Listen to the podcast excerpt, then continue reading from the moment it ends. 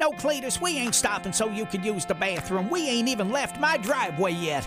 Dag it. My friends and me, we go hunting together. Yeehaw! Two weeks, two weeks, two weeks. I rent the land, and they bring food and cold beer. Um, Hey, don't drink it all. We have fun, but they is kinda stupid. stupid. You're stupid. I think you'll agree once you hear what they did.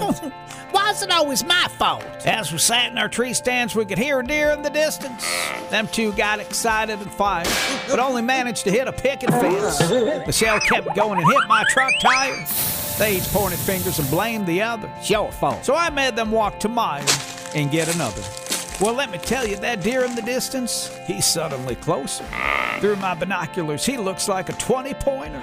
I line up my scope, and with a lump in my throat, I take my shot, and down he goes.